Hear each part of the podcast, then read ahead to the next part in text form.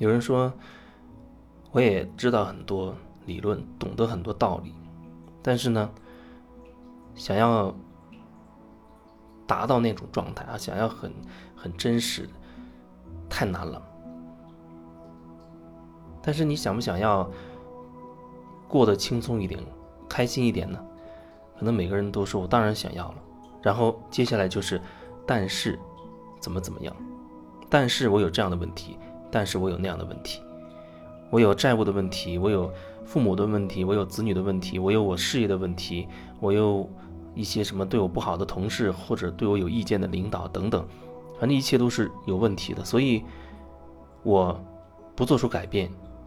也是合情合理的。总之，这所有的这种这种表达，在我看来都是合理化的逃避自己而已，给自己找一个充分的理由。你看我这样那样那样，所以这些理由的前提之下，我无法改变。我不是不想，是因为有那么多的原因，所以我没办法变。这样听起来，你没有改变就很很合情合理。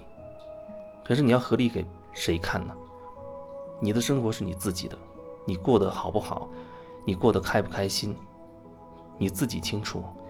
你渴望什么样的生活，也许你自己要好好的去考虑一下，好好的去感受一下，你究竟要什么。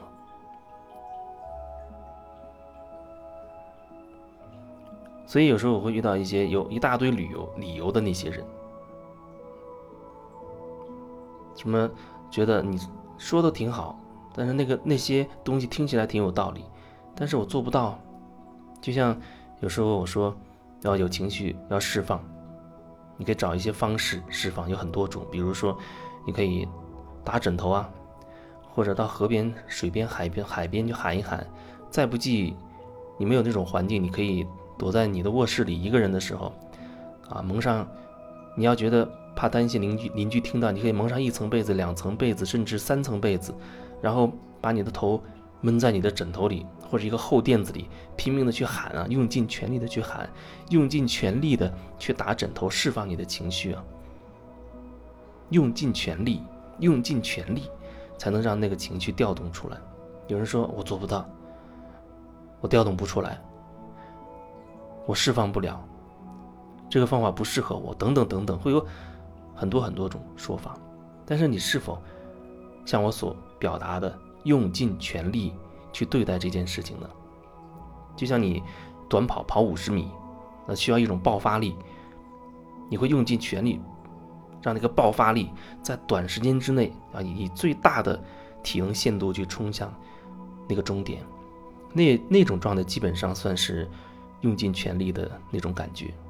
那你是否以那种状态去对待，还是软绵绵的摔几下？哦，我觉得哎呦好累啊，出汗了，算了，等等，然后就觉得没用啊？你看没用吧？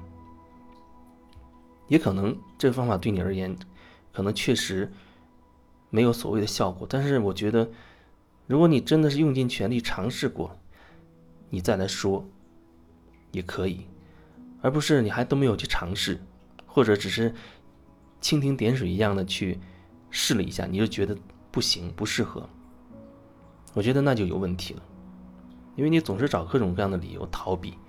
给你一个方法让你去尝试，你不去做，或者很肤浅的去做一下，你就觉得不行，不对。总是你有很多很多的理由，但是你的情绪就是不断的积累在那里。有人说，我积累到一定程度，我受不了了。受不了了，然后呢，我会有一些方式，比如去去大自然呢，去充电，然后等我觉得又精力充沛了，啊，我又可以重新去干活去工作了，然后到一定程度又觉得很疲惫了，然后又去充电，充好电之后再继续回到工作里面、生活里面，周而复始，周而复始，就像在一个圈子里不停的转动一样。这是一个循环，你有某种模式，所以导致你一直在以这样的一种状态在生活，周而复始，循环往复。你可能会说：“那我有什么办法？去工作我没办法，我要赚钱，没钱没办法生活。”去大自然我也没办法，因为我需要给自己充电。我喜欢大自然，只有去大自然我才能放松一点，让自己可以充电。这些听起来好像无懈可击了，你的理由很充分，但是你也许没有发现，你可能有很多很多很多的标准。虽然理论上、道理上，你讲的好像无懈可击，觉得自己只能没有办法，只能停留在这种生活状态里。然后你说我也想变，但是没办法，还是那套说辞。可是你总是可以为自己做一点什么。如果你真心的渴望改变的话，你总是可以为自己做点什么的。就像有一次跟人说到关于尊重不尊重的一个问题。然后有人觉得应该所谓的尊师重道啊，要尊重尊重所谓的老师，尊重权威。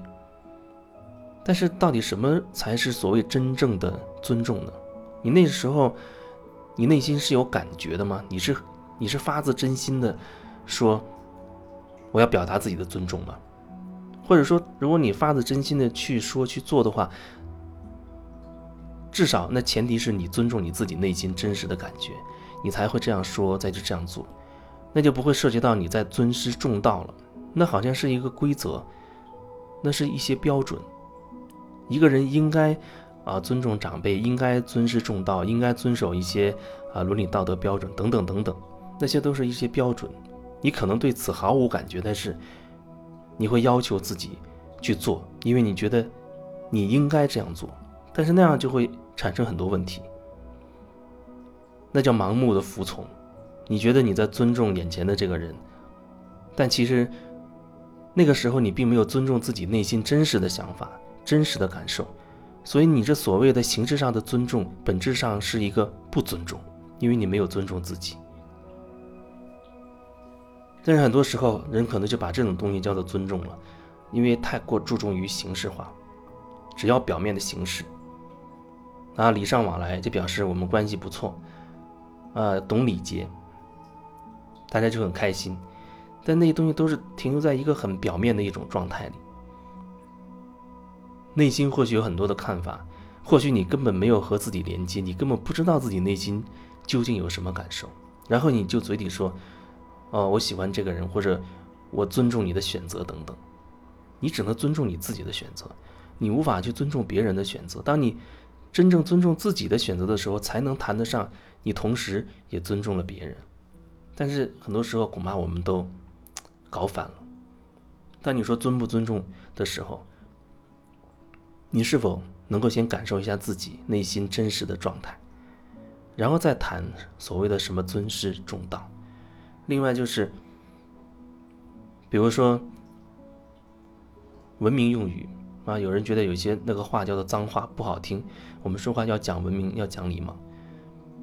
可是那些讲礼貌的人，在我看来，他们心中就有不文明；那些要说文明用语的人，心中是有脏话在。如果你心中没有脏话作为一个衡量，你怎么会知道你说了文明用语呢？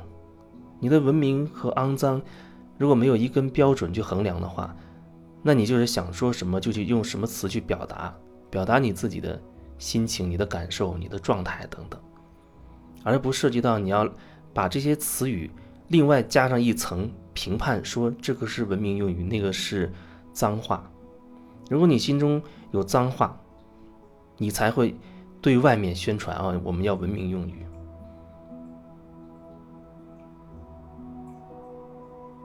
所以那个所谓的脏是在我们心里的。如果你你根本就没有关于什么文明用语脏话的那根那个标准，那你会很自然的以你想表达的方式去表去表达。所以真正要看清楚的是自己的那些标准，而不是直接就去说一个人说了脏话啊，你不应该怎么怎么样。那样的话，你一直会觉得外面出了问题，别人有问题。这个人他嘴里不干净，总是讲脏话啊。那个人他很有礼貌，很讲文明等等，但是你却始终看不到你自己。